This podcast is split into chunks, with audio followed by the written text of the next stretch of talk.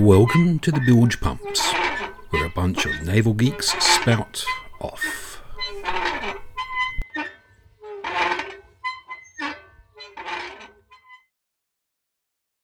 Yes, it's working!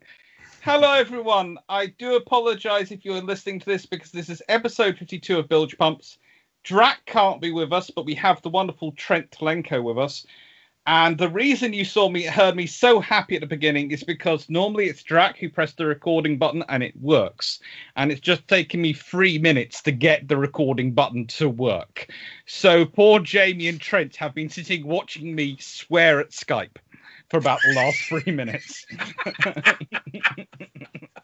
Finally got it to work. So thank you very much. This is, of course, episode fifty-two. So thank you to everyone who listens to us. We are worried that there are quite so many of you now. We feel like that sort of suggests we need to be sl- very, very careful with our um, some of our pronouncements, because if there are, I think it's almost or roughly around eighty thousand downloads. Um, yeah, so we need to be uh, uh, we need to be very nice to you all. Uh, thank we, you, you for up, listening. We better upgrade the. We better upgrade the quality of bilge. Yes, definitely. The first-rate bilge only now. First-rate bilge only. So today's topic, we are, of course, it's me, Doctor Alex Clark, it's Jamie, and it's Trent, who'll both introduce themselves in a second. And today's topic is basically Trent, who's been on the Bilge Pumps before, got in contact with Jamie and said, Doctor Clark and Drac are ganging up on you and being cruel about your drone carrier idea, and I can tell you how it could work, and I can back you up. And so this was going to be set up for a two v two, you know, basically me and Drac uh, taking uh, the um, arguing against the two informed opinions of Trent and Jamie. Uh, and now, of course, it's just left to me to be the devil's advocate and argue against, but. Um, Let's see how well I do with that. So, Trent, just just, you, just put uh, on your best beaty cap. Yeah. Actually, no. Of the things suggested this morning, there was someone going around going, "Who would you? Who would be the? Uh, who from the past would be the best on Twitter?" And I went, "Well, there's no one I can really think about on Twitter, but Beatty's definitely the best. If he was alive, he would be obsessed with Instagram. That man is always obsessed with putting his photo everywhere. He would love Instagram. Let's be honest." All right.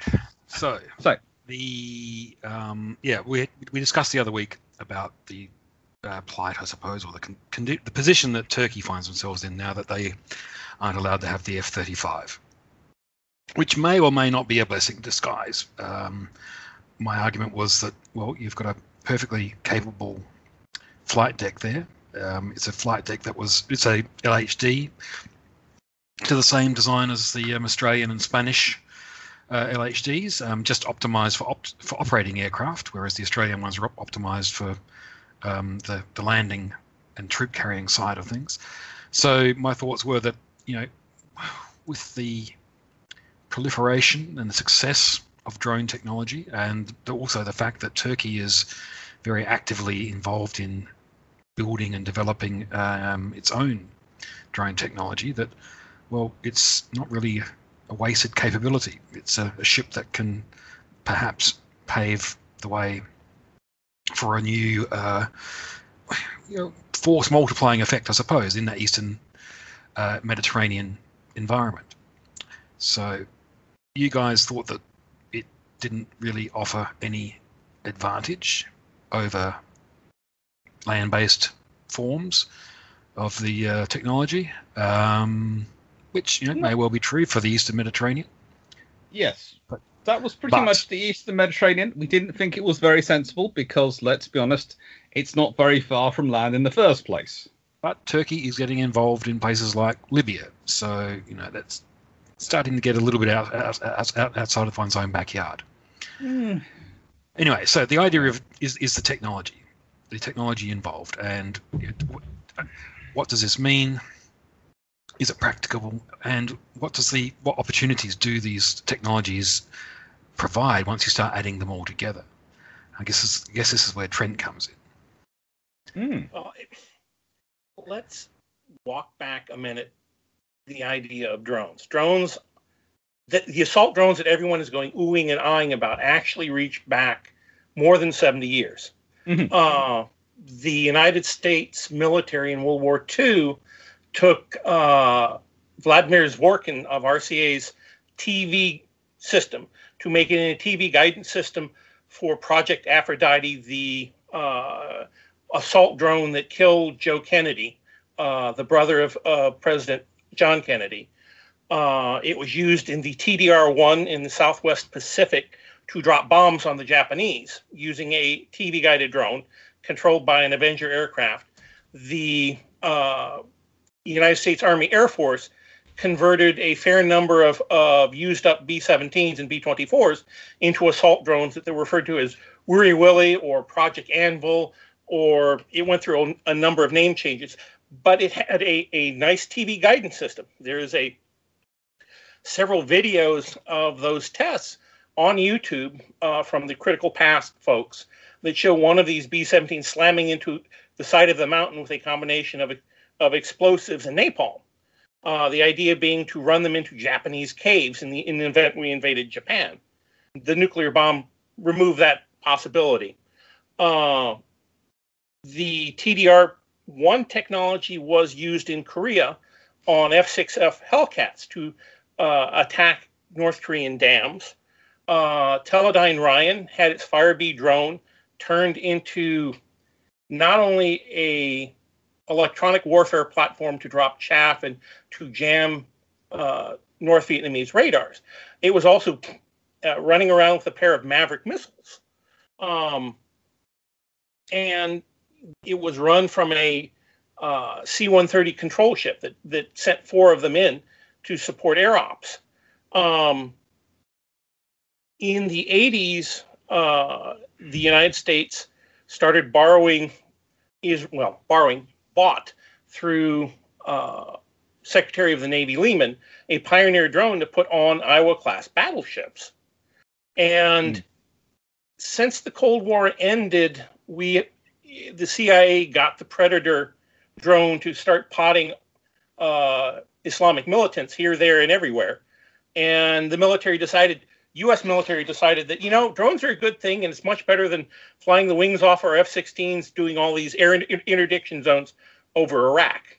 So since two thousand one, it's been a hothouse of development of technology that's been picked up, used, and thrown away because the pilots don't like the competition. Well, now that aircraft are so expensive, manned aircraft are so expensive, and we haven't bought very many in the last twenty-five years, drones are simply cheaper for providing a military capability right now to fight the low-end wars. The problem is technology has changed to the point where the barriers to entry for regional powers to get into the high-end drone game have in the last ten years dropped substantially, in large part because of uh, three D printing slash additive manufacturing technology, uh, making the platforms easy to produce, and the electron the off-the-shelf electronics are such that you can get a very significant capability in a relatively small package. And the Turks, for a time, were allies with Israel uh, and got a lot of that technology transferred to them. And they were also in the F thirty-five program, and they got handed the painting part of the program.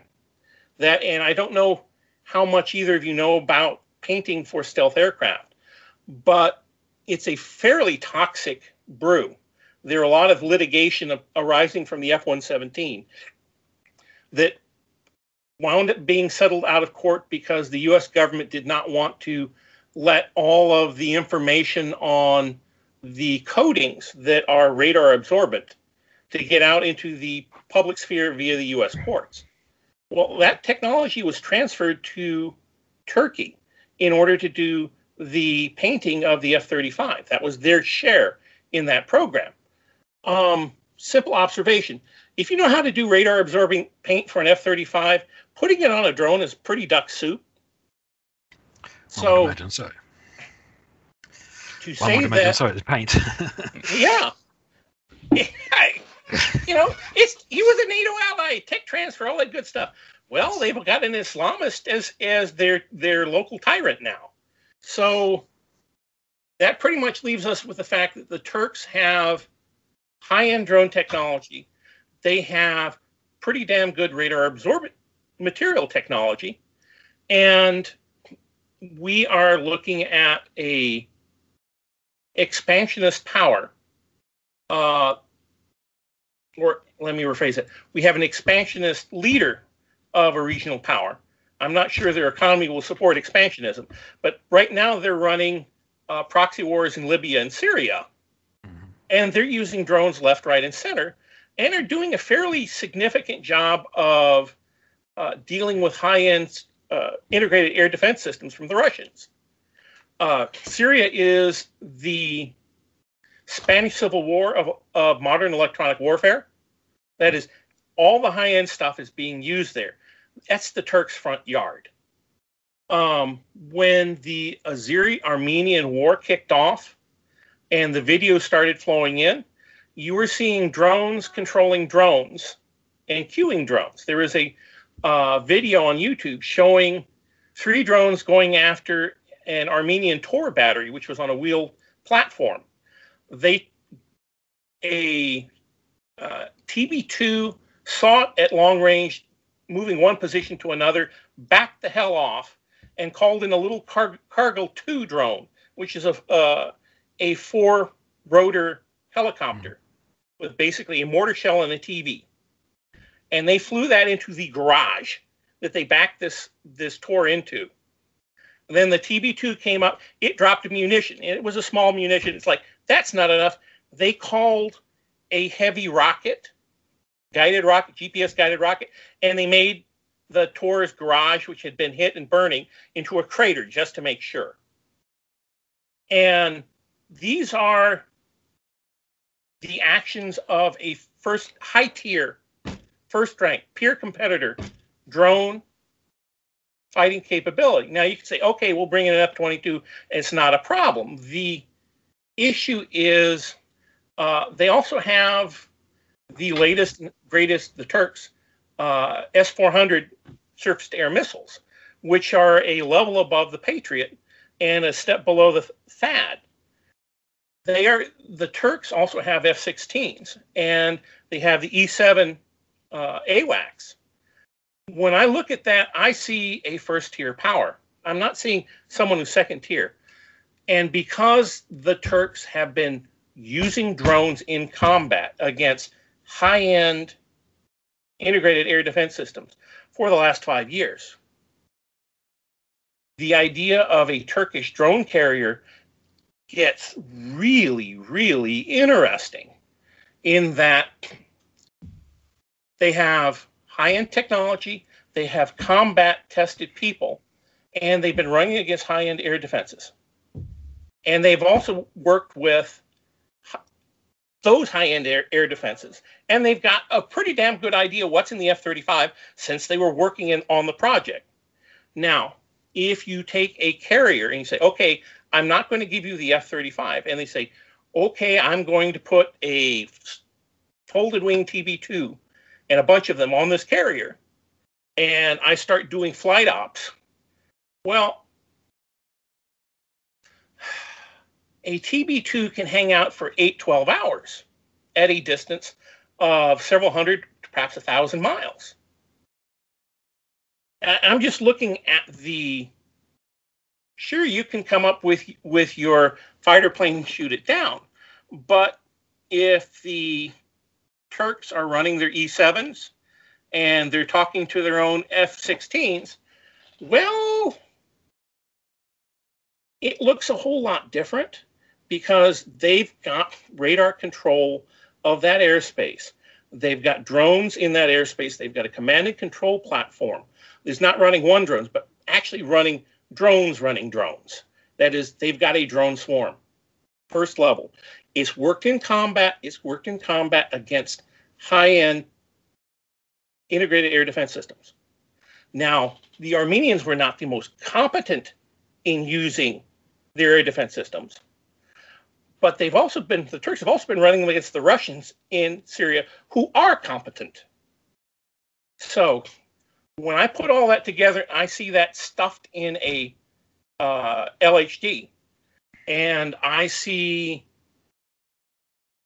that the, the Turks are also playing at three D printing. Everyone is, because there's no.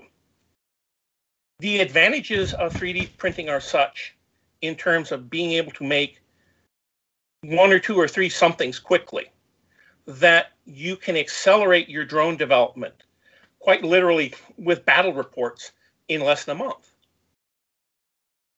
And they've been fighting for five years with drones. So anyone could, say, could theoretically, could it be, you know, what you're talking about here, it would seem to me, is you've got the L H D being a drone carrier with its own three D printing system on its own organic system that can actually adapt and evolve to events quite quickly relative to modern warfare. And of course, one of the things we often forget with Turkey is they do actually have quite an active satellite fleet. Um, they have three comm satellites and three surveillance satellites at the moment, I think they have.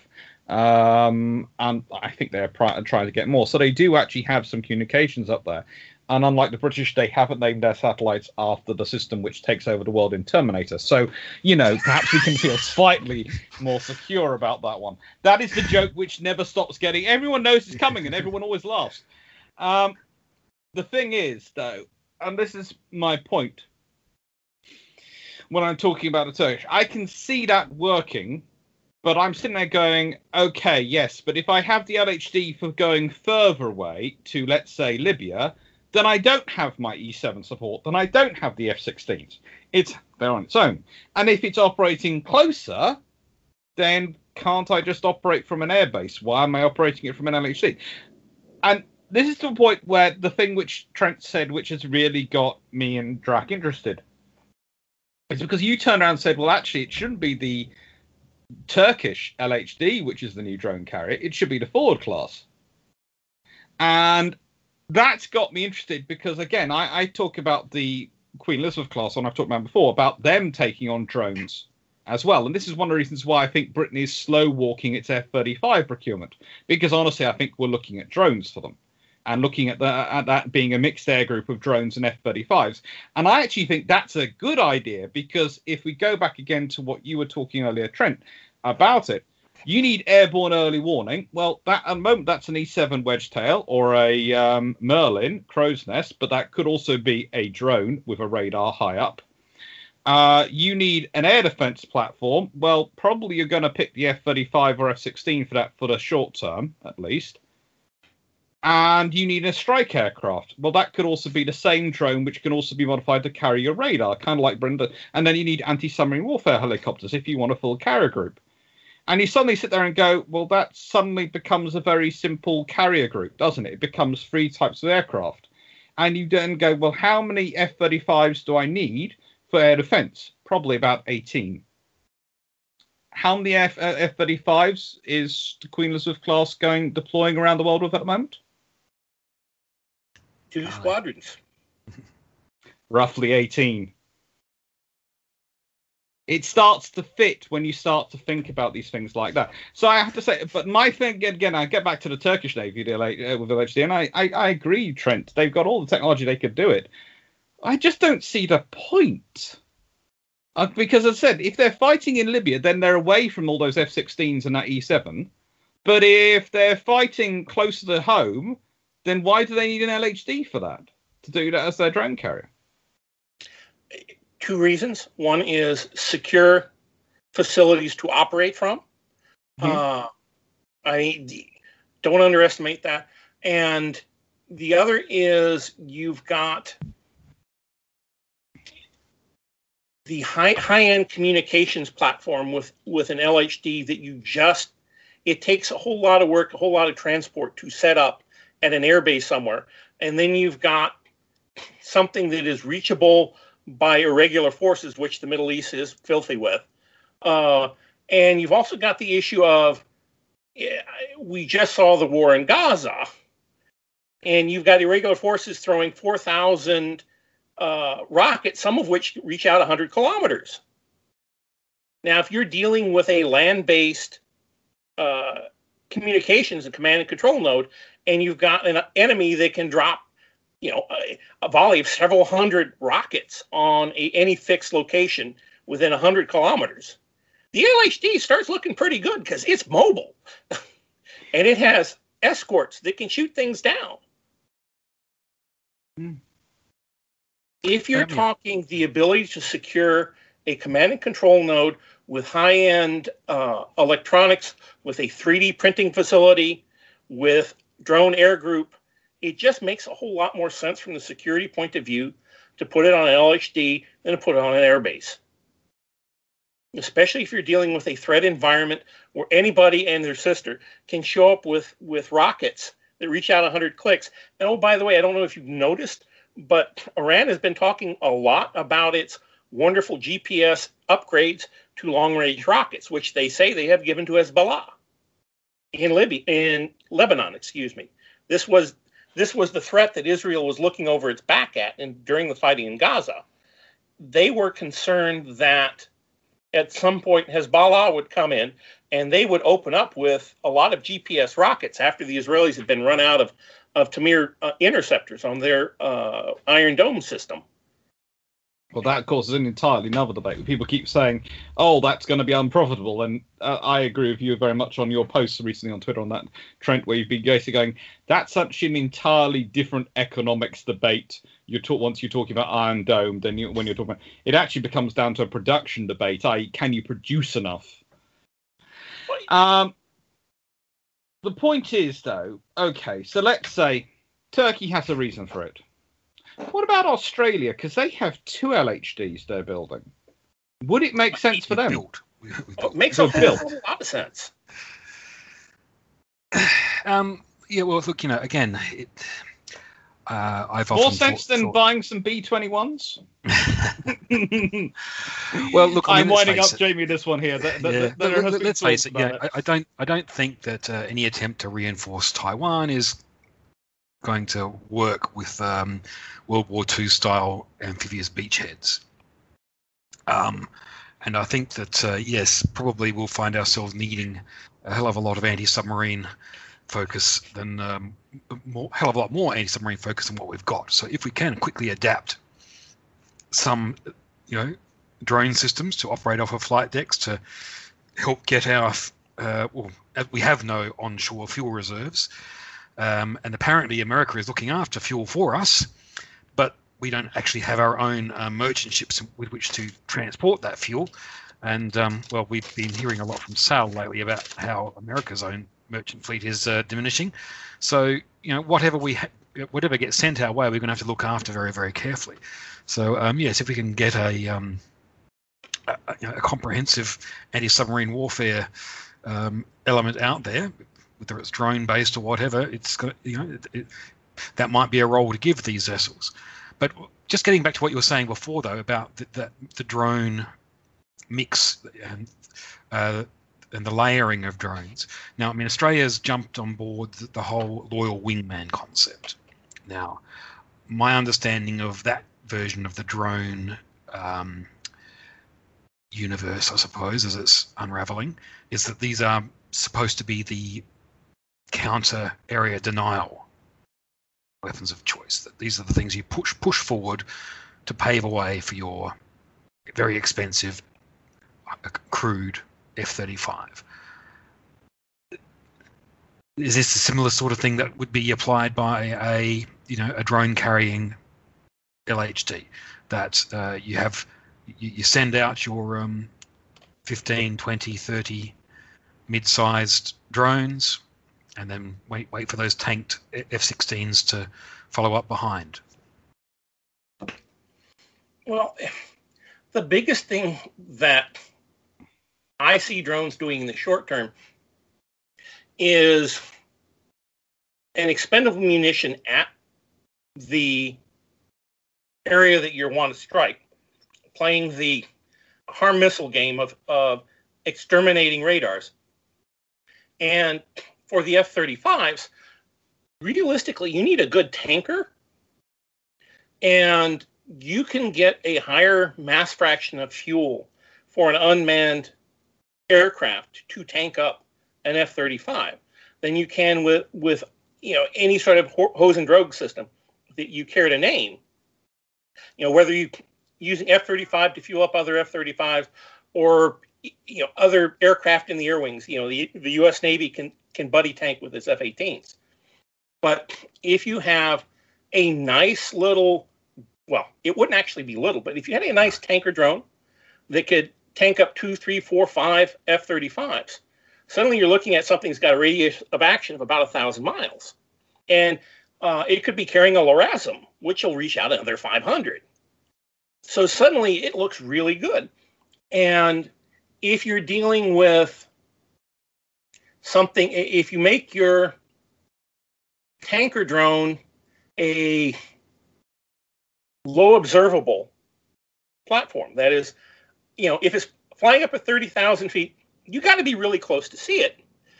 Then you play all sorts of games with being able to tank close to the enemy so that when your manned aircraft goes in, it can use its uh, afterburner to dodge missiles if it comes to that. Because radar stealth is great. If someone's behind and below you and, and shoots an infrared missile at you, you need to generate some miss distance. Uh, that having enough fuel in the aircraft is vital to do that. Um, the operations room uh, YouTube channel has a very nice uh, post up about the F sixteen strike on Baghdad in the first Gulf War, uh, showing, uh, I guess it's Slick Thirteen or Slick Three, I'm not sure, the aircraft, how it managed to dodge six SAM missiles fired at close range because the pilot was hopped on adrenaline and did not want to die. But he had a lot of fuel, and aircraft that were low on fuel, tankers came from their orbits in, in Iraq and came up to uh, deep uh, deep inside the country to fuel them up. If you've got a somewhat stealthy, expendable drone tanker, you can play that game against a high-end integrated air defense system because its early warning radars can't get its big, long-range, four hundred kilometer SAMs Uh, enough early warning to, to engage. It's it just, they can't see it because it's it's operating far enough away from it that, you know, it can't be seen at two hundred kilometers, and, and the extra four hundred, uh, two hundred kilometers of range on the missile is wasted. The way you peel back an integrated air defense system is you use a combination of expendable munitions and stealth to get platforms close enough to engage the radars, which have to irradiate to send out energy and say, here I am. If you've got a good SIGINT system, even if the radar turns off while the HARM missile or your little drones are coming in, I think the uh, the European, the, one of the, the French companies has got a uh, really neat missile that has turned into an expendable drone. They've basically taken the Seeker set and put it on a longer range drone body so that they can flood the zone with lots of, of aircraft or, or anti-air SAM killing uh, drones to support a strike. If you've got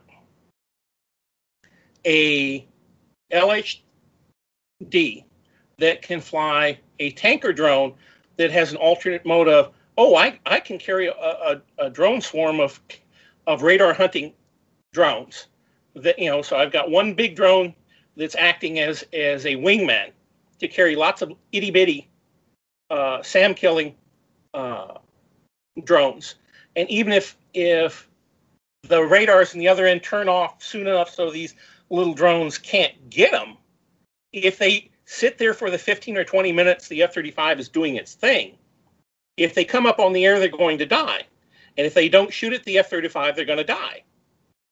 You know, you've got to create a situation where all the, the other side's options are bad. And drones will let you do that at a, an affordable cost. So, um, so perhaps j- just, you know, taking this onto a bigger picture, you know, further future conceptual basis. So maybe don't necessarily turn the Ford into a uh, drone carrier, but certainly have a companion vessel with a whole rack of uh, raw materials, three D printing plastic, uh, um, low observable paint, copper spools, uh, seeker heads, and um, tailor make an air group of support drones for the F thirty-fives on the uh, the Ford, so that it can do whatever the mission is required that comes up. And you can, and even if you don't know what that mission is, well, then you can just print the body, assemble the um, components that you need the night before you require them. I think you're going to have a lot of trouble selling the idea that a hundred, a hundred and something thousand ton ship is going to need a dedicated support ship next to it. I have a feeling there are going to be some financial shit people in Congress who are going to be going, what? I think in nicest way, if it's mixing, it's operating a combined drone. You see, again, I can see this Queen Elizabeth class. I could imagine them putting three D printing onto the Queen Elizabeth class, going with Trent's earlier argument and following his logic. I can imagine doing that. It's another reason why I wish they were slightly bigger, because I wish that hangar space was bigger, so you could put in, uh, you would have more space for it. But I could see them doing that with drones. I can see you building a Loyal Wingman program. I know uh, Australia is developing a Loyal Wingman program and have been working on it quite advanced. I know Britain's looking at that. And my sincere thing is sitting here going, at what point does the technology for the Loyal Wingman merge with the technology for your ability to print and design drones big enough? And if you look at the scale of the growth does it have of to? three D does it printers, have to, does it have to though? I mean, do you, I mean, is the three is is the Loyal Wingman the next level up from, you know, the the support drone that we're talking about here? I mean, basically I we're talking honestly, about basically could, we're there, talking about three D printing missiles, or single, as you were saying before, single shot, expendable. Um, they're not not even weapons; they're devices as such, aren't they? they? It's out there for a purpose, whether it's surveillance, whether it's electronic warfare, whether it's um, anti-radiation. Yeah, um, but it, you know, you, you've got basically you're, you're replacing your V L S launcher with an optimizable production system. Um, I, yes, three D printing may, may, well, about... may well be way too slow anyway for all of this, but. The, the point is, is that, you know, if you can actually tailor make a three tier sort of strike group where you've got your expendables, you've got your more permanent Loyal Wingmans, and then you've got your crewed at the top of the pyramid. Well, I though... think that I'm Sorry. just going to jump in, Trent, before you do, just quickly, because I think with the three D printing, the reason I say I think the Loyal Wingman will end up being a free three D printed is because then I think it becomes the ultimate Loyal Wingman, because you literally can. Ah, we've lost the Loyal Wingman. Sacrifices itself to defend it, defend the manned aircraft, the crewed aircraft. It sacrifices itself. It put, throws itself from missiles. That's not a problem. Comes back. Okay, this will be. Why can't it be carrying? Why can't it be carrying drones that do that? It, it could well be carrying drones, but it might need to do it itself. And the thing is, if you can print something that big, at that certain point, you go, you know, what you you're basically you then create your enemy a problem, because they go, right then, their air group is this size, but hang on, they can three D print it. So for them, losses are meaningless. Losses become meaningless in terms of drones. Attrition, attrition. You know. The thing about three D printing, additive manufacturing. On a large logistical platform like a Ford-class aircraft carrier is you can stack a whole lot of printing media and click it together, Lego click together electronics in a space that you could put an F thirty-five in its spares. It's just a much denser ability to store things. The logistical leverage of being able to manufacture on the spot devices that are usable for combat and are your deep attrition for your air group, suddenly it's a lot easier to fly in a box of titanium print media than it is to build an aircraft and fly that in. Uh, it's easier to fly in a box of electronics that you have, you know, it's, we've got our standard software that we can plug in and Lego together something. The low-end expendable drones uh, with a three D printing system involved on your forward node, forward logistical and combat node, gives you deep magazines, which you don't have with V L S. Now, admittedly, the kind of drones that you can print quickly are not going to be an S M six. Well, not everything is a backfire bomber or a badger bomber. And frankly, if you can print something that's relatively low performance, but can carry a pair of S M six up to thirty thousand feet, and you can put it forward with your Hawkeye and fire an S M, two S M sixes from thirty thousand feet to high altitude to drop on someone, either a ship or an airplane. And an S M six from thirty thousand feet is probably going to reach out easily three hundred, four hundred kilometers. You've got yourself the Tomahawk capability that the Navy threw away at the end of the Cold War. Actually, it's much better because an S M six is a whole lot better than a Phoenix. And the ability to have deep magazines that you can tailor and you can, you know, I'm seeing this. It, we don't understand it. You you send information, electronic warfare information by satellite back to the United States. The engineers there say, okay, do this. It's got this thing. You got to program your drones this way. They send T D P, technical data package, by satellite to your forward carrier. And it's starting to produce a new capability on the spot that meets the threat. That sort of evolution is just, you know, and especially if you're talking things like learning A I is involved in dealing with the electronic warfare side, things get really interesting really fast. But yeah, I mean, yeah, it's it's it's there's no different except for speed to what yes. we know happened in World War Two or anyway.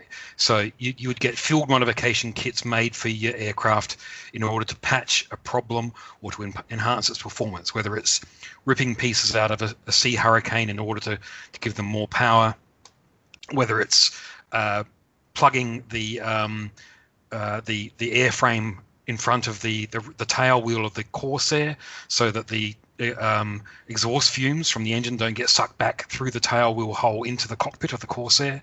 Um, you know, these things are all things that were learnt the hard way, and usually through losing aircrew, which you had your mechanics on the field fix uh, through hard experience.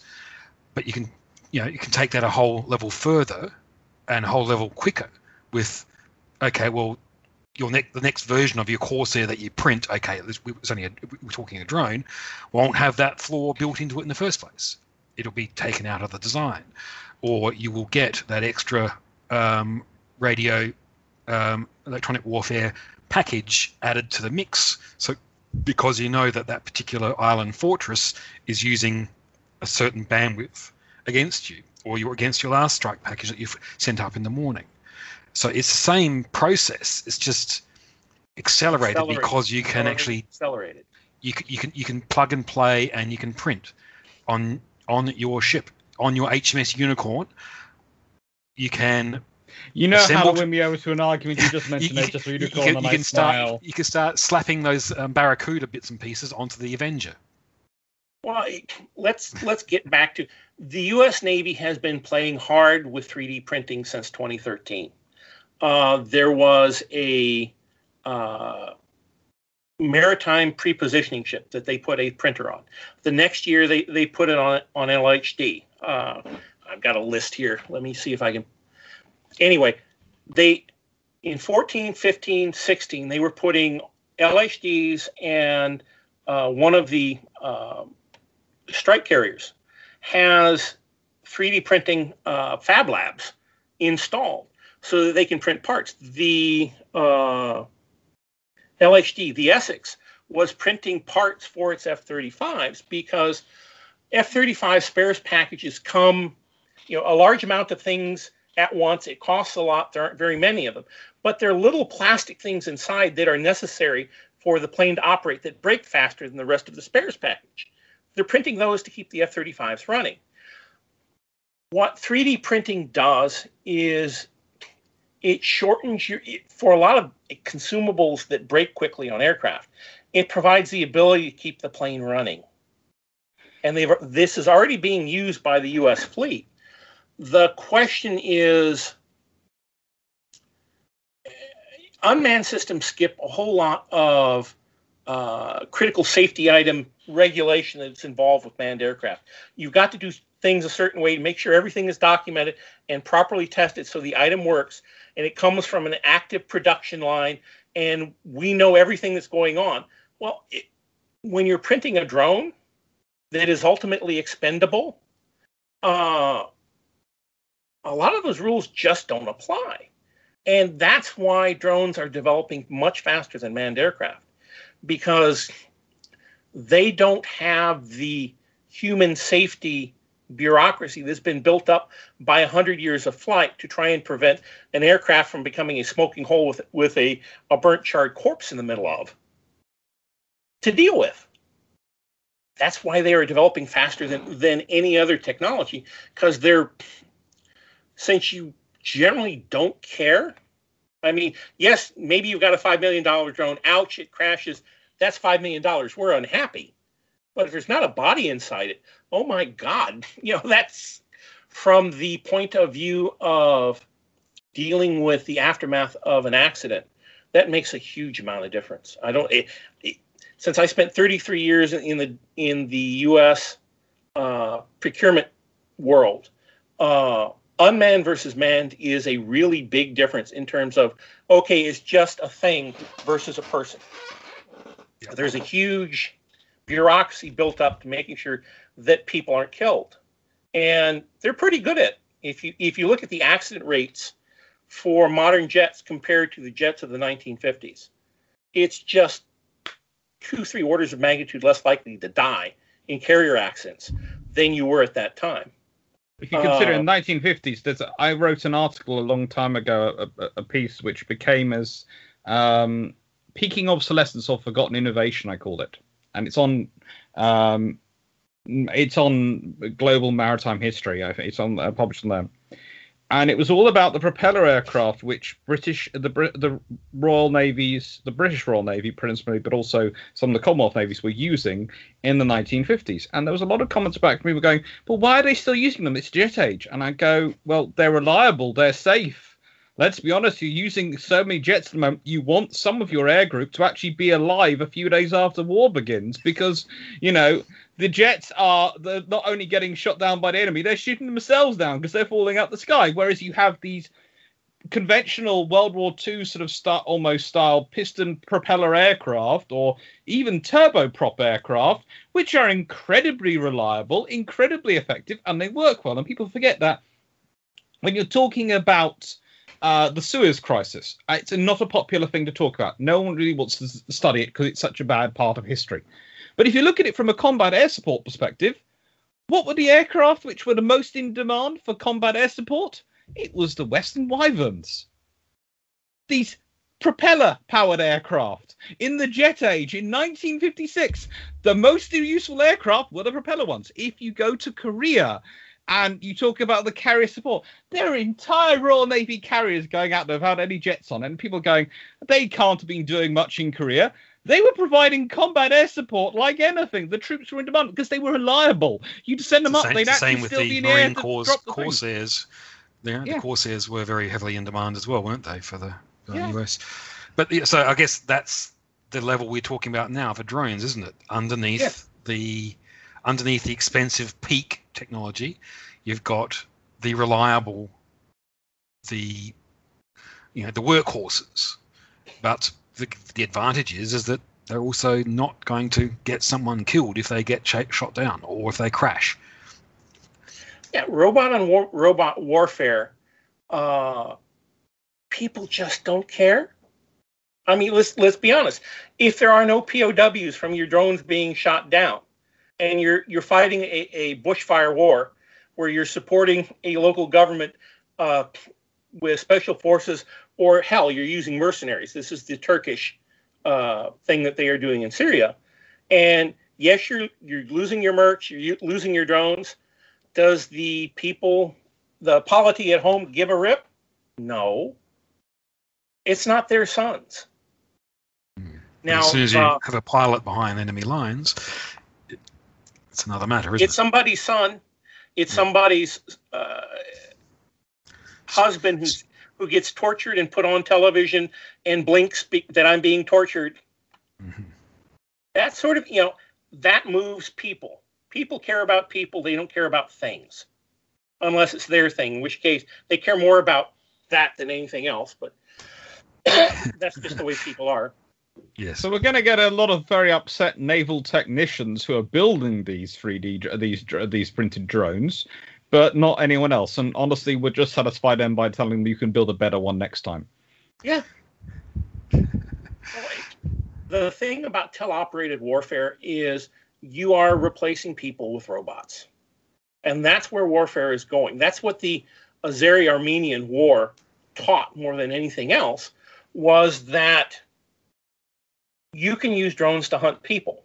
There's an incredible and scary video that just popped up on uh, Rob Lee, the uh, reporter that does that specializes in Soviet and Mideast uh, work, showing a Cargo two drone, which is a a four-rotor quadcopter uh, that is size and shape that you can buy off Amazon or any of the other sites. And it, it's flying past a squad of Armenian infantry, and it notices them, and it does a nice loop around, and then it explodes over the group of them. And it was being watched by a T D, a T B two at high altitude that was that was either controlling the drone or telling the, you know, the operator of the T B two uh, was talking to the operator of the Cargo two, who had a very small camera that could only see directly in front of him. Hey, spin around and look look right. And suddenly he did, oh, target. And he flew a drone over it and blew it up over them. And, and uh, drones hunting people are here, folks. And yeah, so there's only a report only this week, wasn't there? Um, potentially an, an A I-operated or A I-controlled Turkish drone in Libya um, spotted retreating forces and made its own decision to uh, engage, apparently. Yeah. So. yeah. Well, mm. look, the the idea of controlling A Is not to kill people, that that is a ship that has sailed. It's mm. here right now. People so, saying d- we... Go ahead. I was just going to say that so, so th- that level of drone conflict seems to be very different to the direction that drone strategy, drone t- uh, development has been appearing to go. We've been, you know, the West appears to have been building uh, these extremely large Global Hawks and Tritons, and uh, now, you know, the uh, we, we've moved on to the next generation of Predators, I suppose, um, and also the, um, uh, you know, as I was saying before, the, the the emphasis now appears to be on the Loyal Wingman. Um, you know, is are we just replacing big, expensive crewed aircraft with big, expensive robot aircraft? Is that is, is that defeating the whole purpose of uh, the, the whole point of mass production, tailor making? Um, you know, that, that these lower end drones can just overwhelm uh, big, expensive stuff with. It's a matter of pilot unions. Um, to be blunt about it. Uh, Pilots view their aircraft the way that knights view their chargers. They're they're you know part of their identity. So when you get pilots in charge of drone development, they get bigger and bigger, and they look more and more like manned aircraft because that's what they like. Uh, if you don't have a really strong pilot culture, and Turkey really doesn't, then lots of smaller drones make sense. Plus, they're fighting. A lot of their pilots, a lot of their pilots went, were put in jail, weren't they, after the uh, yes, coup attempt? Exactly. It was in the interest of the the uh, regime. Regime. I'll just I'll use that term to, to be polite. Uh, to go with small air power that's unmanned, because they don't have political reliable pilots. Um.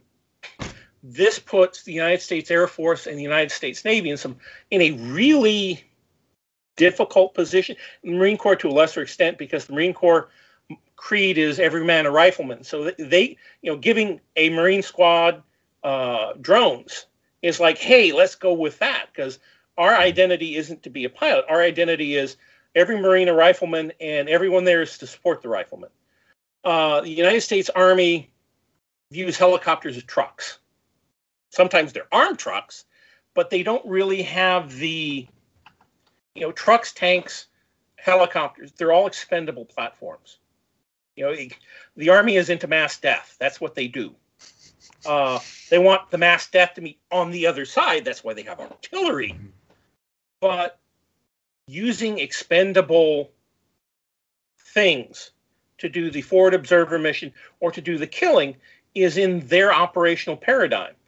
Um, because the Navy, it, when I was talking about all those earlier drones, and yes, you had a useful capability, and then it was peacetime and the pilots threw it away because it's taking money away from manned aircraft. Well, now you have a whole bunch of capability, air power-wise, in very small platforms, very expendable platforms that are much more appropriate for a squad or a company or a battalion of infantry to operate than a pilot back at an airfield. There's no way that you're going to have enough satellite bandwidth to operate a drone swarm close to the, the forward edge of the battlefield. So that means you've got to have men and communications equipment close to operate these things. Um, the reason I like the idea of the L H D drone carrier is it's mobile.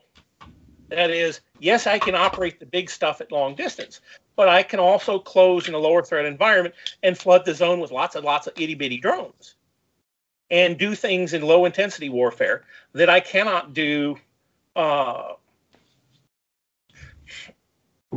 with a low enough cost in human people. Uh, is, is, is this something that could actually make the, the L C S ships viable? Give them a purpose? And they're supposed um, to have these. They're supposed to have these uh, large uh, mission bays where you, you know, plug and play, which never actually got off the ground. But if you put in a mission bay with um, your your three D printer, your control unit, and a whole, you know, a, a preloaded software for a bunch of um, small to medium-sized drones. Um, Is that then going to be a a vessel that might actually be a meaningful contribution to a uh, to a battle fleet? Well, I, first, you have to get the, the L C Ss that have working uh, transmissions gearing for their turbines. uh, but if we're talking uh, the uh, trimaran hull version of the L C S, yes. The, I've seen several designs that have shown, you know, basically pulling out all, all the bays, including the helicopter bay, and putting in missile uh, platforms to turn into basically a very fast uh, forward deployed missile platform. There's no reason that you can't make this a platform for the low-end drones to move in fast, blarf a swarm of them, And, and get the hell out of there while you're under cover of, of uh, air cover to do it. I mean, the idea of being able to use a really fast manned platform to run forward, drop a whole bunch of small things, and depart the area has a whole lot of advantages. Um, the issue with drones and, and peer-to-peer warfare is, what is your range of your command and control? What is your range of warning? And that gets us into a, another topic, uh, over-the-horizon backscatter radars.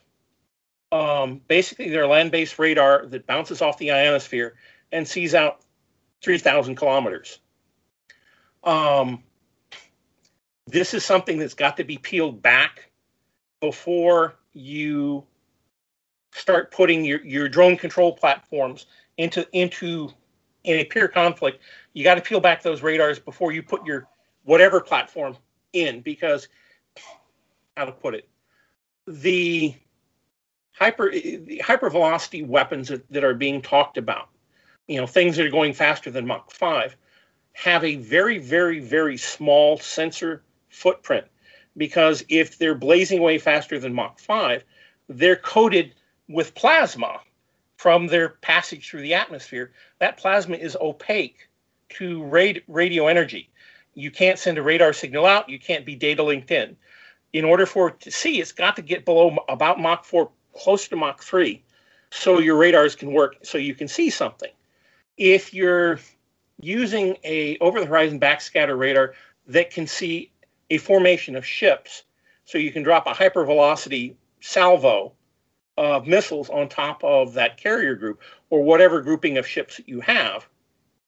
Uh, if you've got a, a three thousand kilometer radar that gives you real time and a satellite that when the missile slows down enough to start looking, you data link, it's right here through the satellite.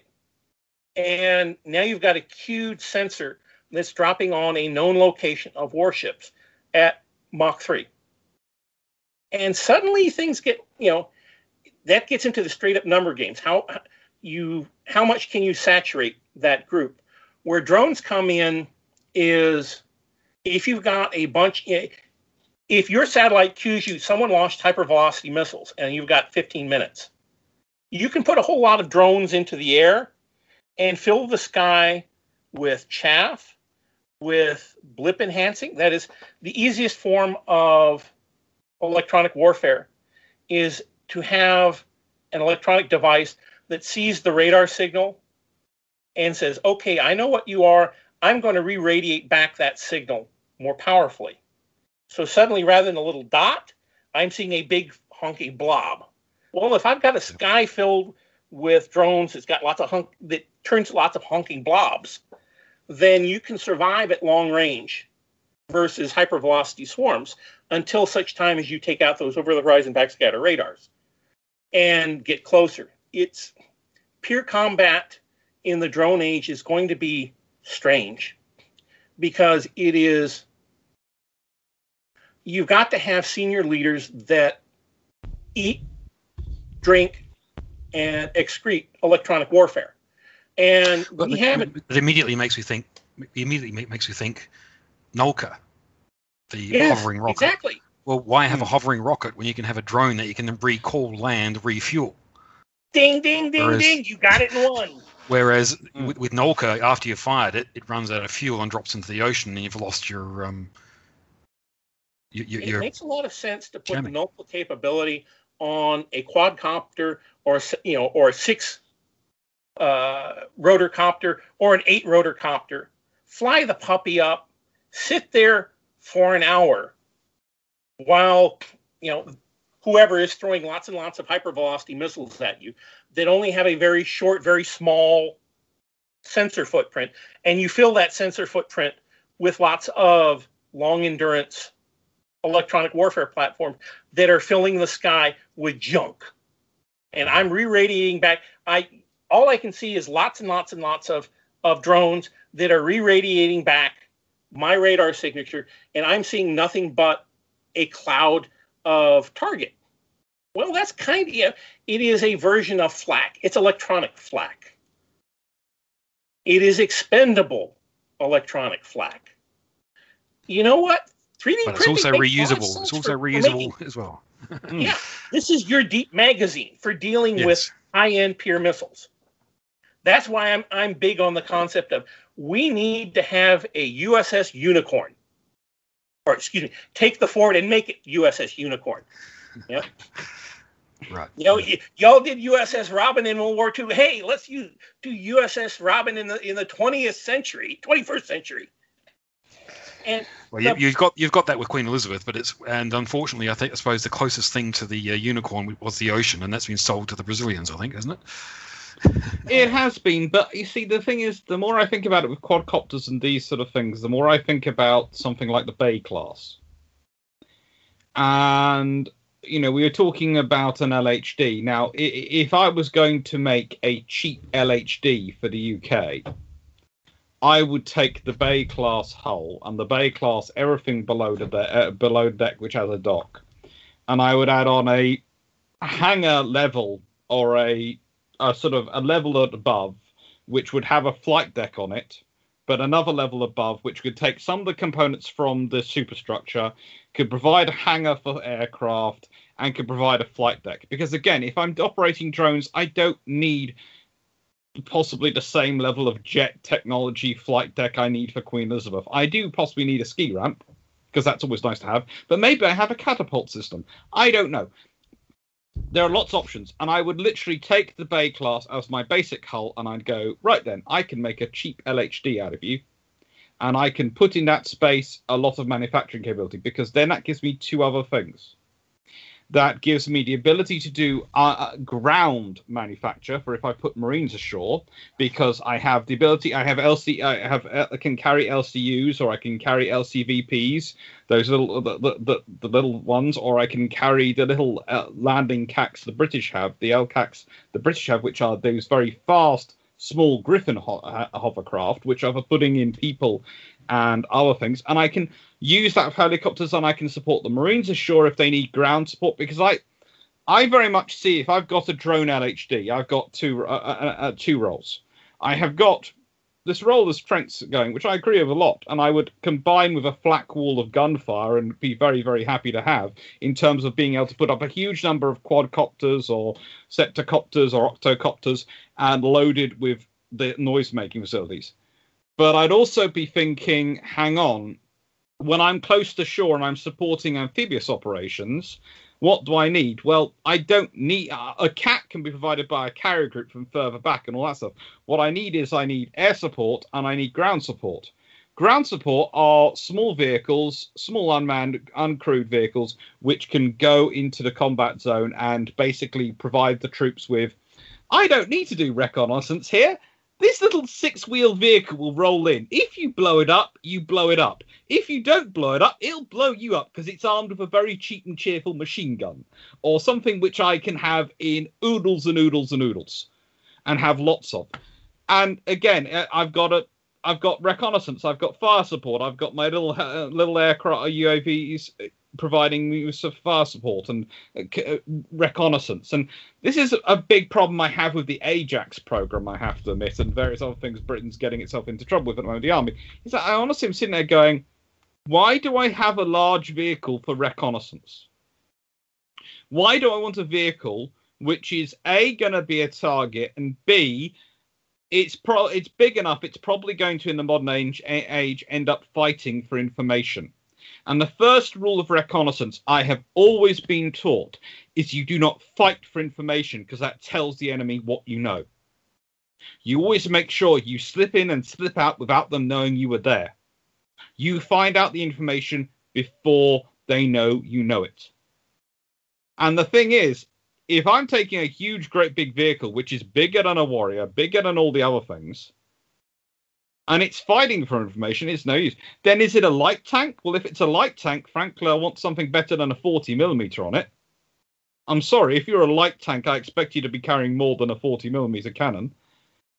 Unless it's some sort of electromagnetic railgun, super firing dart, which or dart gun, which it's not going to be. It's case ammunition, which is still a good idea, but not enough. And so this takes me back to this L H D. If I've got a cheap drone carrier L H D and I've got it on the Bay Class hull, which is a nice commercial hull which could take the weight,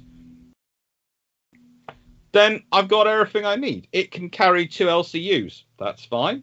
It can carry four L C V Ps, it can carry all this, and it's got a could have a great big nice combined space uh, on sort of deck above the storage space. Already got storage deck space and flex deck space for the Marine, uh, for the Royal Marines and their vehicles below. So you had another flex deck space above. You have a huge amount of space on one ship. You can put your printing down one end. You can have your factory, your stores, and just everything can be got in and out. And you can have a lift which goes for all three floors. Although if I uh, if I if it's a centered if it's a center deck lift, that will probably cause a the gentleman who's called Engaging Strategy on Twitter to hunt me down and kill me. He'll want deck edge lifts because he's obsessed with them. But again, you could fit in a deck edge lift if you really wanted. You could stick in a ramp if you wanted on that hull. It's not, a, and that's the other thing I like about them is it's the only uh, it's the only design I can think of which is not about carrying people. It's about carrying things. If you look at the Bay Class, it is a it's the uh, called the L S D logist. It's landing ship dock logistics.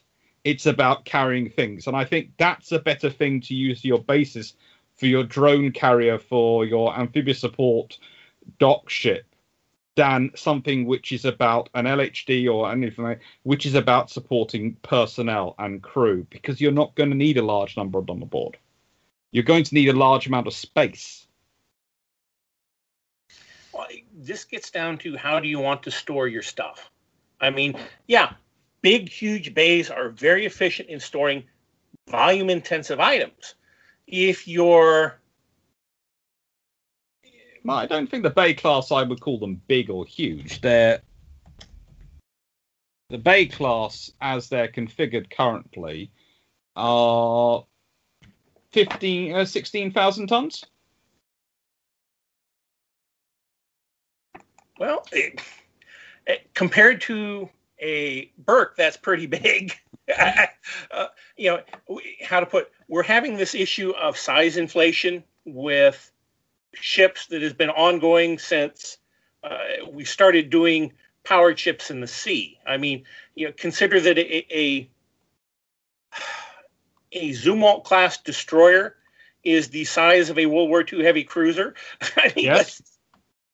Uh, and it's the size of, well, it's not that much smaller than the original Dreadnought. It's a few thousand tons smaller, but I can see where you're going in terms of size and displacement. Uh, but yes, you see, the reason, again, I'm talking about the Bay Class, and I, I just think if you've got any ship which is going to be supposed to be operating far enough away from home, it's going to end up having to be big. It's going yeah. to end up having to be have a carry a significant load with it.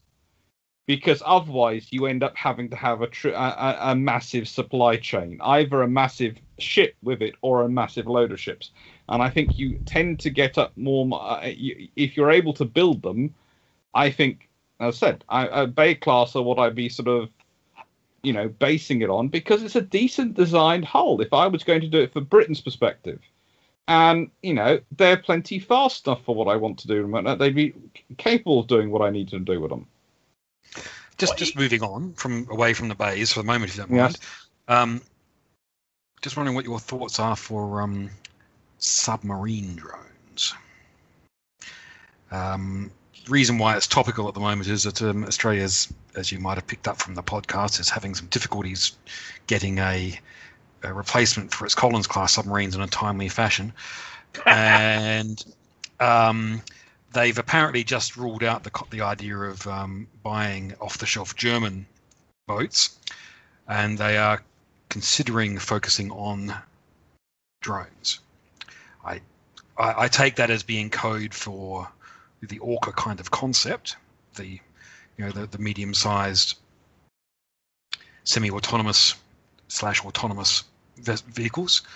Um, but I would imagine that underwater would add a whole new dimension of difficulty to, you know, just about every element of a drone.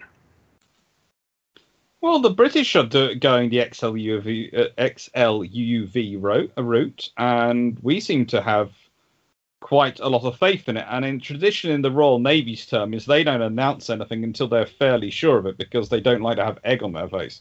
It's one of the things about the Royal Navy. They are so risk adverse when it comes to having egg on their face. They will not announce something and everyone will go, everyone else is racing ahead of you. Yes, they are. They are. They are. And then the British produce it, and it, it will have teething issues, but it'll usually work. And everyone will go, where did that come from? Well, actually, we've been developing it for years. Why did you announce it? Because it wasn't ready, and we don't want to keep having to go to you every year. Why is this not ready yet? Well, because it's not ready. The issue that is facing every conventional submarine operator is that the U S is fielding a very sophisticated synthetic aperture radar on its uh, E eight, or what, I'm trying to remember, the seven thirty-seven Poseidon.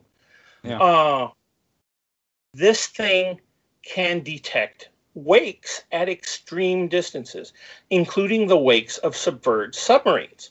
It can also detect uh, snorkels at like hundreds of miles range. The ability of manned conventional diesel electric submarines to operate in a space where this radar is operating on a Poseidon is going through the floor. because if you have a high altitude platform with a synthetic aperture radar that can detect wakes at ex at long ranges, well, it can also detect whether a ship is on a surface associated with that wake. Well, I'm seeing a wake, and I, you know, that's going this way, that's pointing this way, and there's no ship at the end of it. That's a submarine. All right, I'm a Poseidon. I'll drop a drone out out the bottom, and it's got a magnetic aperture or ma magnetic anomaly detector, and I'll I will tell it to go to the front end of that wake. Ping! All right, now I will drop my winged torpedo onto that datum. That's the end of conventional diesel electric submarines right there. The ability of aerial radars to track wakes at exceedingly long distances uh, makes manned subs in shallow waters a really dicey proposition. Going to drones is absolutely going to be necessary if you're going to operate in a shallow water environment, and those drones had better move very slowly so it doesn't leave much in the way of a wake. You know, you're suddenly you are looking at essentially a prowling mine that can talk to you. Is this and, why so many whales are dying? Because they yeah, something their wakes. Whales don't have the wakes of ships. Sorry, oh, okay. just they look different. But I, I'm I'm trying really hard here to find give you the the technical number of this new radar that went on the Poseidon. But right now, it's not a threat to things like boomers. You know, submarines carrying I C B Ms, because they go out into the deep and they stop moving.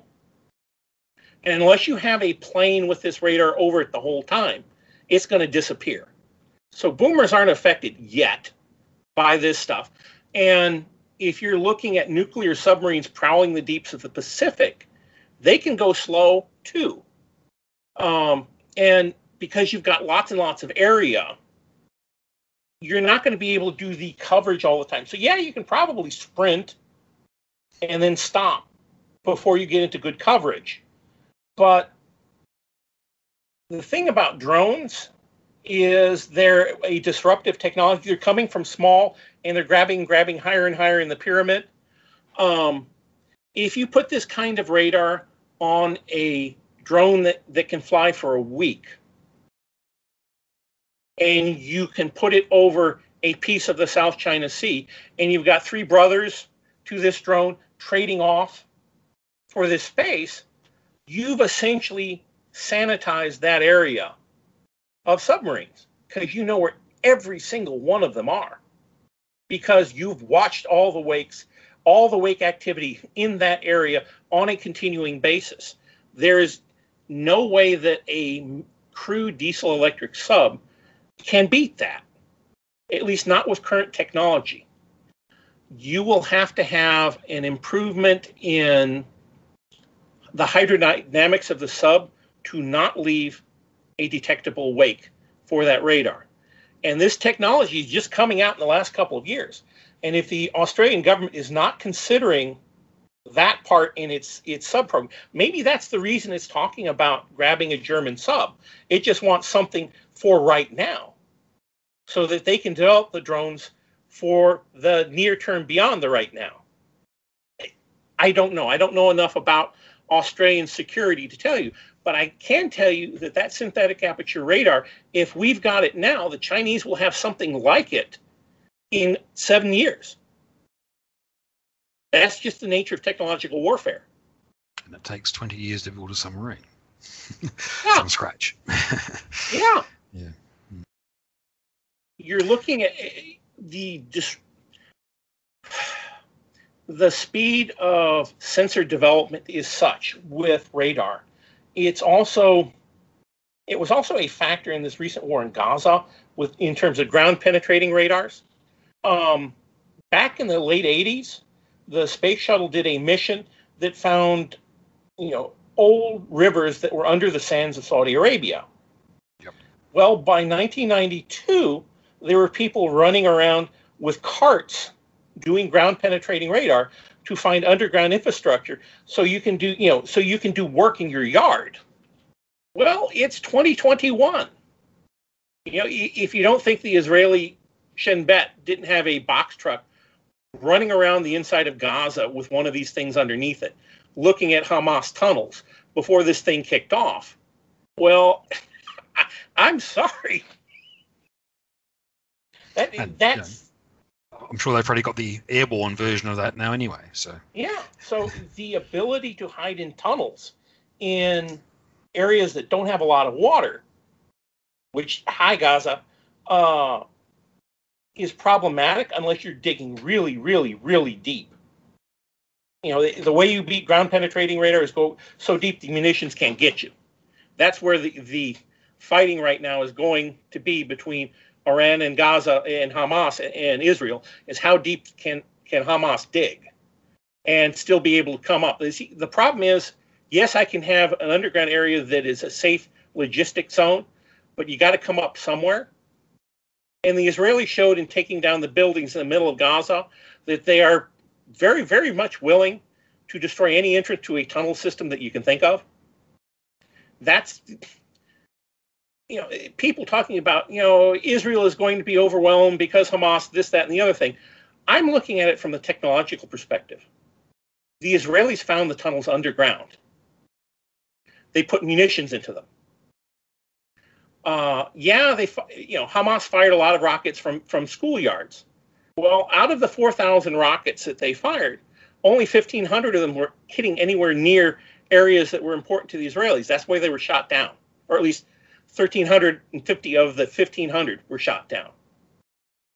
So what Israel has done is it's turned this war into a war of attrition where they're trading ro- robots for people. And that's where everything is going right now.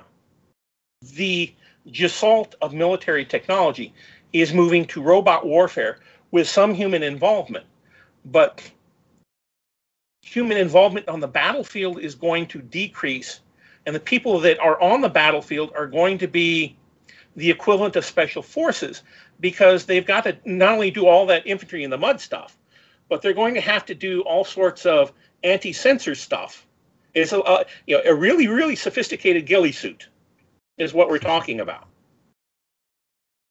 People won't go away from the battlefield, but their role will change. And controlling, controlling, coordinating, providing that um, resilience for the communication with the uh, the drones is probably what they'll be mostly required to do. Well, commando gro- drone controllers. Mm, yes. Stealthy mm. commando drone controllers. Yeah. All right. Well, we've managed to cover quite a lot of ground in the last hour and a half.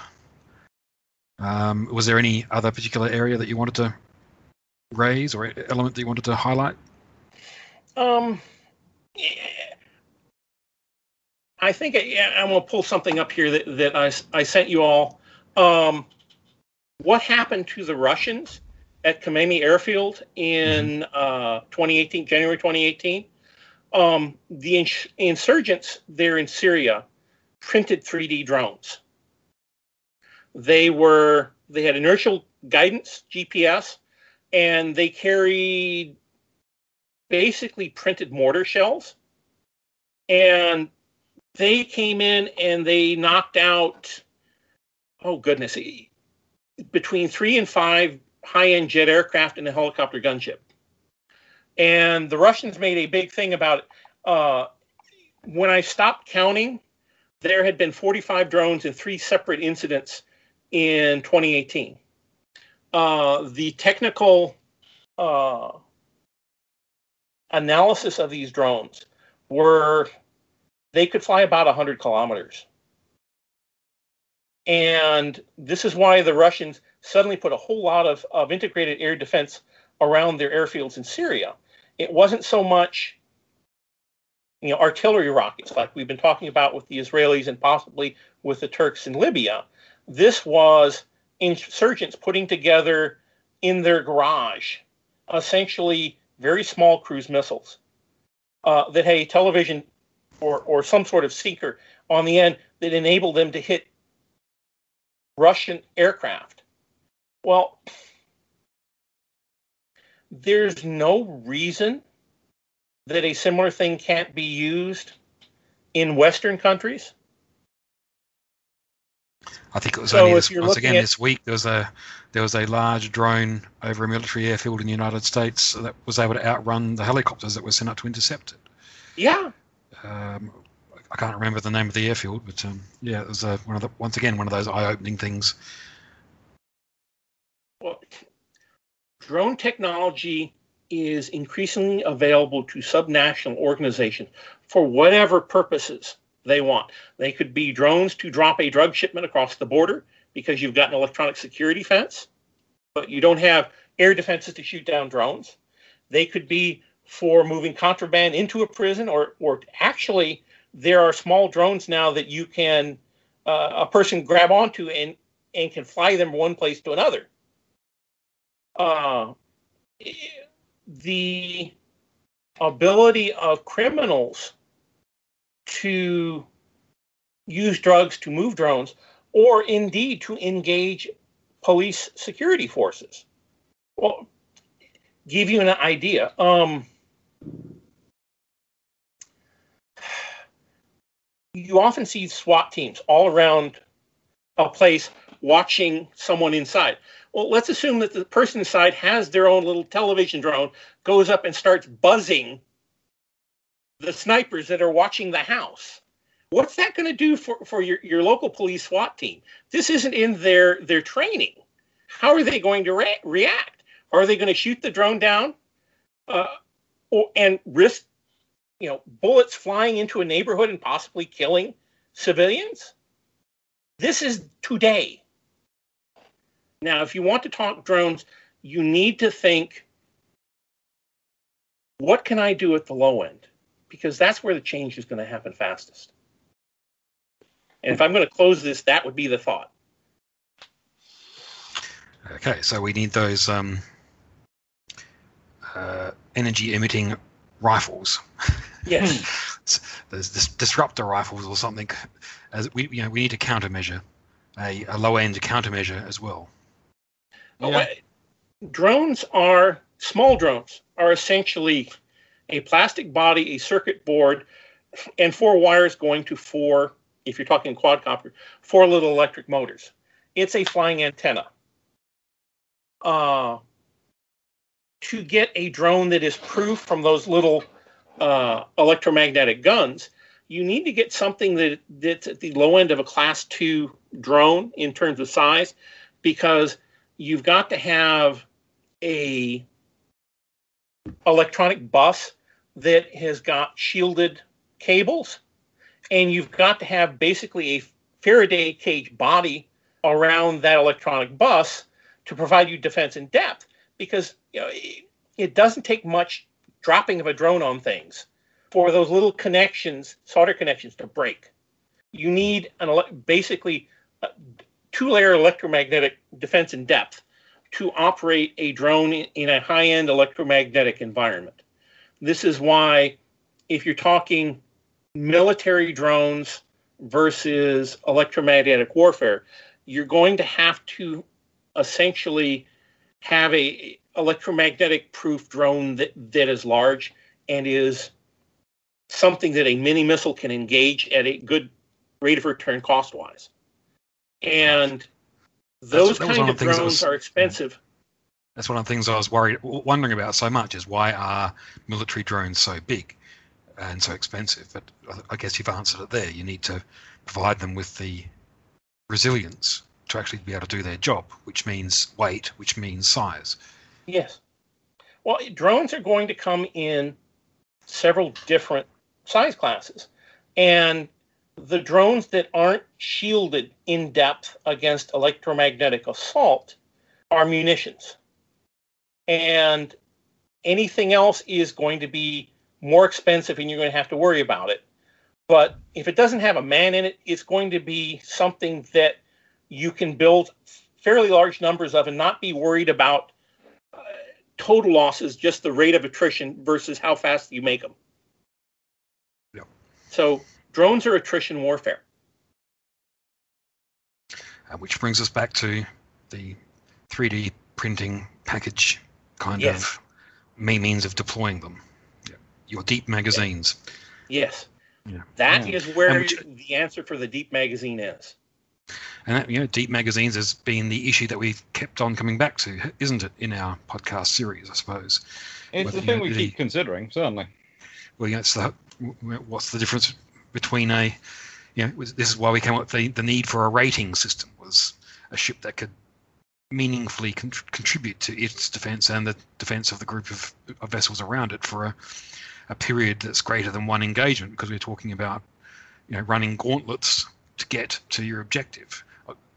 Gauntlets being area denials that extend out to five thousand kilometres.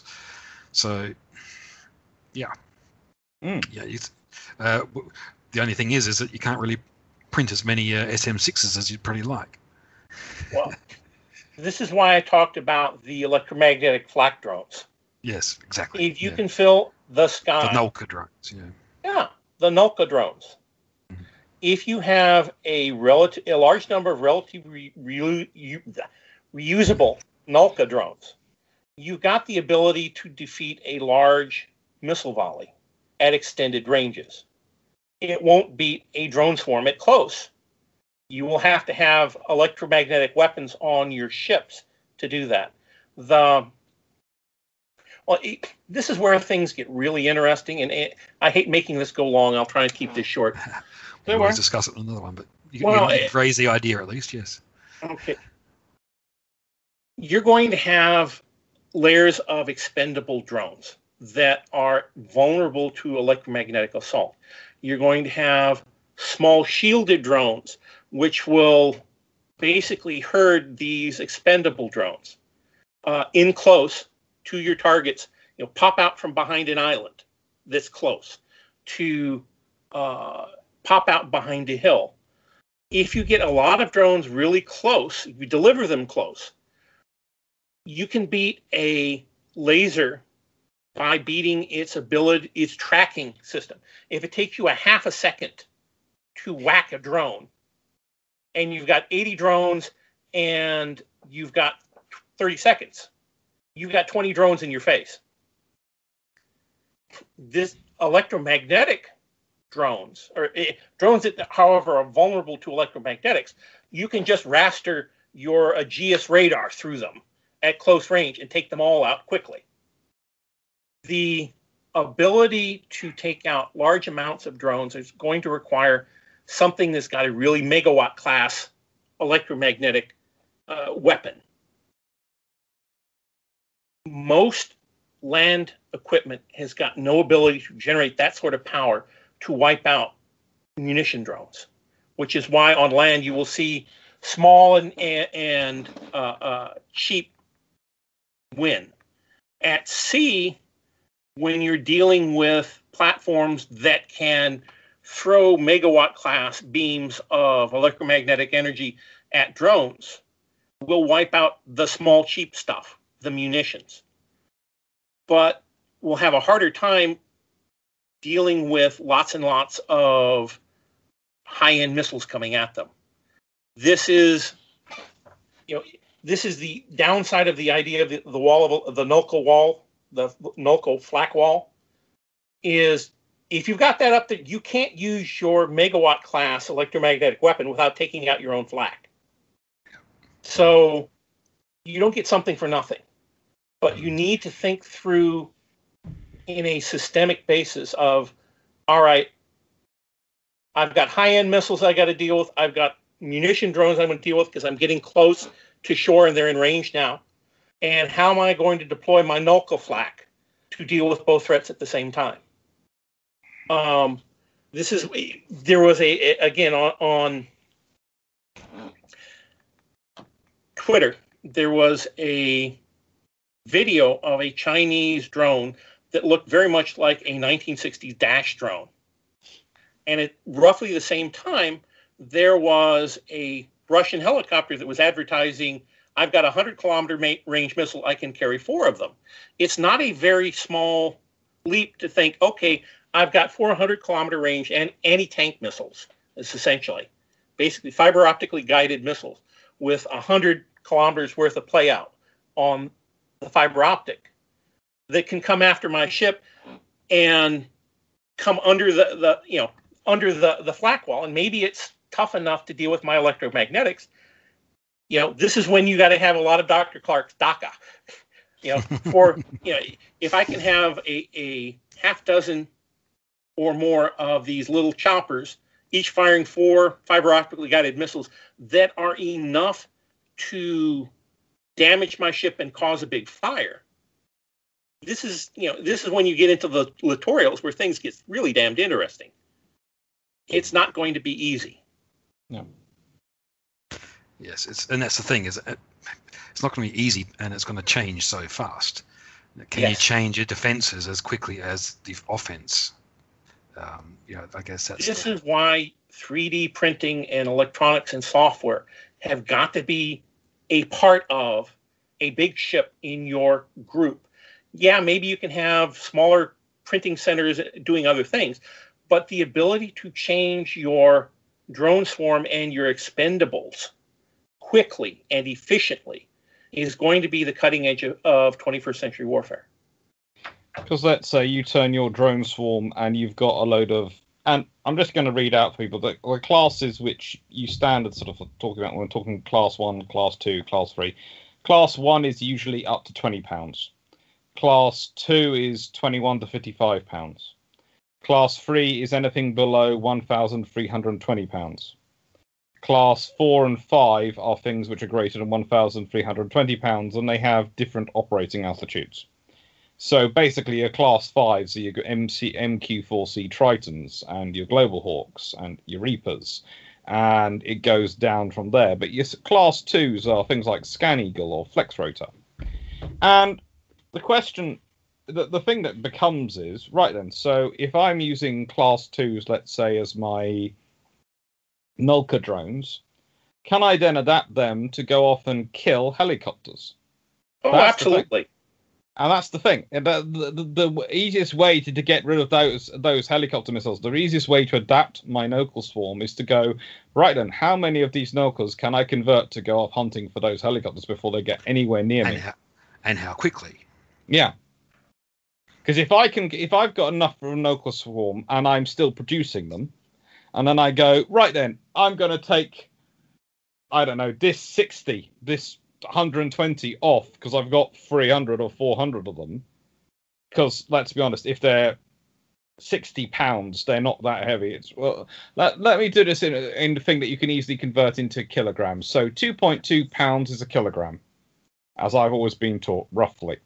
So if I make it divisible by two point two, uh, let's go twenty times two point two is forty plus that. Um, that's forty-four pounds roughly, isn't it? Or Something. am I wrong? Yeah, roughly. So let's say it's a forty-four pound thing. And I, so that's about a, a twenty kilogram uh, aircraft. I could easily have several hundred of those. Easily. Yeah. And I can easily go, right then, the enemy has at least forty of these helicopters operating this area. I will send off one hundred twenty. Because even if they don't kill all the helicopters, if they kill enough of the helicopters, they make my life easier. If they cause the helicopters to actually, and this is the more important thing, this is what's often forgotten about air defense. If they disrupt the attack, they make my life easier. Because if I'm dealing with forty helicopters launching forty-four missiles each, that's one hundred sixty missiles coming in. But if I take out fifteen of those, so I'm down the under twenty-five, and they launch them in five groups of five, so I'm dealing with twenty missiles at a time, that's a breeze for me to deal with. twenty missiles at a time I can deal with. If they're separated by twenty, thirty seconds each launch, I'm in heaven. And this is the thing which is often forgotten we're, we're about. Back to the, we're back to the effect of the... Uh... obsolete Fulmar over yeah, the Mediterranean. Yes. Yeah, it's obsolete, but it's breaking up the attack. So instead of me launching a concentrated attack on my air groups, which overwhelm the ship's air defense and mean they can't focus on, they can't focus and can't deal with you. Well, there's a hand, a couple of aircraft coming in at a time. That's nothing. That's something they can deal with. And yeah. that's the, the that that's the reality when you're talking about your swarm. And I was listening to, I was going, well, the thing I would be going after is the control drone, in which case I would need a couple of probably equivalent U A Vs to go up there and be prepared to lose one, because if I can sacrifice a single drone, which I can rebuild, to take out a control drone, which would wipe out an entire attack, that's an easy bit of maths. I'm doing that. Yeah, it, what drone warfare will reward is the most capability per unit weight. This is, you know, it, when you look at that in the Turkish context and you compare them to, say, Russia, well, what I'm seeing in terms of, of Turkish operations is they have an advantage in capability per unit weight against the Russians. Just from what I saw in the, the Azeri-Armenian war, I would check that box in a heartbeat.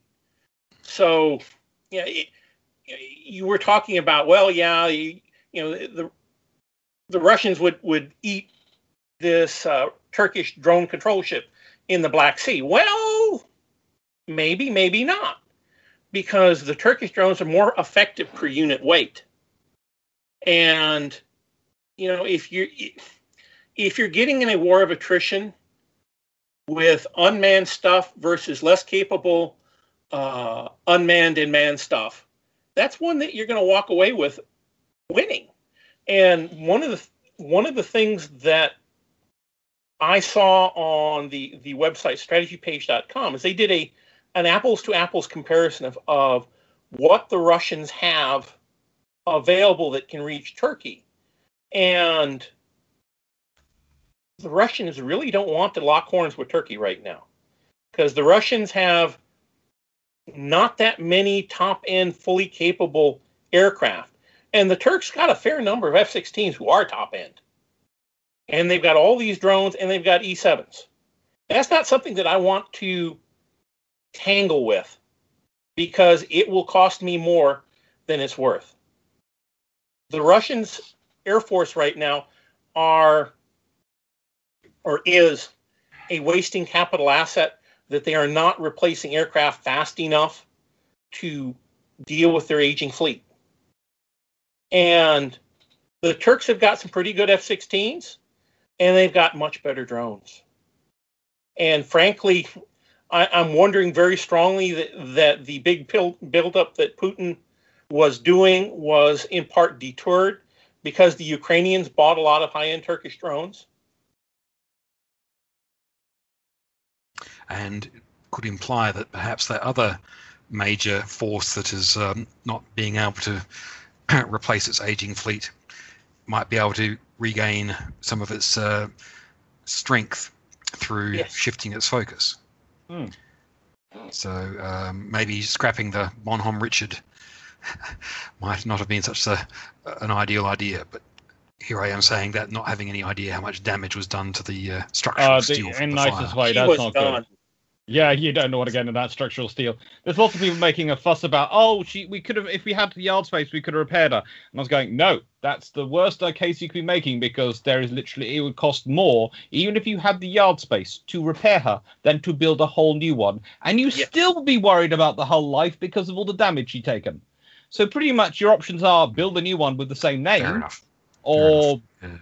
Yeah. just build a new one. So in other words, uh, build another one. Yes. Yeah. The thing is, again, I'm looking at this. Trent sent us a lovely, you know, bit of stuff about three D printing. And the interesting thing is the twenty twelve metal printers have a one hundred fifty millimeter or six inch cubic volume. The twenty sixteen ones had a one point five meter or sixty inch cubic volume. The twenty eighteen one, which was made by Relativity Space, their one had a five point two five meter cubic volume. Uh, which is a lot, lot bigger. And I'm doing the mental conversion to inches in my head. And let's see, I'm coming out at two hundred ten, roughly, inches um, using three robotic arms. And I'm one, that's not, that sounds like a lot of space to people, but if I'm talking about compartments on a ship or next to a hangar on an L H D or an aircraft carrier, that's not a lot of space. I can fit that in. Yes. I could build a bigger one than that probably now, because let's be honest, we are almost at twenty, uh, we are almost at twenty twenty-two, and those have gone every four years, twelve, sixteen, and then, well, no, it's gone four years to eighteen, and then uh, two years to eighteen. So, you know, it's, I, I would be surprised if these days, if we couldn't build a bigger one that could build something quite significant. And I'm thinking and, yeah, about the other that. thing is that their resolutions okay. are improving dramatically as well. Mm, and yes. their, their capacity to mix and match materials is uh, exploding. So, mm. well, here's a thought for you: um, three D printing can, can also make food. You know, carbohydrates. Yep. Mm-hmm. Well, if it's mixing and matching carbohydrates, it can mix mix and match hydrocarbons. The idea, one of the breaking break the civilization applications of three D printing is if they get around to, to getting a technology that makes plastic explosives. Right, so you can print your own warheads. Well, yeah. Yeah. But also, your magazine wouldn't be explosive if you got hit. Yes. Well, if you got the precursor materials that are nowhere near as energetic as the plastic explosive, and you're only printing as you need, you've reduced your threat once your hull is penetrated by an explosive. The this gets back to the idea of deep magazine. Well, if I, it's like a binary explosive, you know, two different parts, neither of which are, are anywhere near as energetic as the combination. Well, that makes my ship a whole lot less likely to go bang if someone puts a missile there. All right. Okay. Well, let's hope someone who's uh, got purse strings is well, listening to this sort of thing. A, a sci-fi fantasy author to listen to our Bilge Pumps and go, so actually what you're talking about is the future of spaceships when they turn up. They're not going to be carrying huge magazines of things. They're going to be carrying huge production facilities. Ding. And blocks of stuff. Yeah, and, and it's like w- when we're talking about colon- colonization of Mars, et cetera, and people are going, oh, how are we going to get all the equipment out there? Well, we're not. We're going to take the comp- constituent parts, which we can build quite easily, and we're just going to drop them. In fact, I wouldn't be surprised if the first structures we drop on Mars are three D printers with their own supplies set up, which will then build robots, which will then do some of the other construction to lay the groundwork for when the eventual humans turn up. So by the time the humans turn up, there is a structure for them to go into. There is the safety, because I think in on, uh, the agreement, the idea is that on Mars, if we do any initial structures, they're going to have to be built beneath the ground. Uh, It'll need to that. be for uh, radiation reasons, of course, yeah. Yeah. Mm. All right, anyway, that has been a fascinating discussion. Thank you very, very much for um, Thank you. giving us your time. Uh, and, um, it's uh, been quite illuminating. Thank you. I wish Drac was here. He would have had fun with this. Oh, look, you know, oh, we'll, have to, we'll, we'll sure find some reason, be. I think, to to get you back on to uh, tangle with him. And uh, I think uh, that having, you know, his enhanced engineering level of comprehending the sorts of things I, that you're saying. I, I, I would, tried uh, my best. You try your best. Well, you're, yeah. Well, okay. You're a historian. He's a civil engineer. Yeah. I, I'm a professional um, ignoramus. So, you know, I'm sure that between us all, we'll come out with a, a very three-dimensional view of a, of a, of a subject. Mm. Yeah. Thank you very much again. Okay. All right, did you end recording? Just doing so.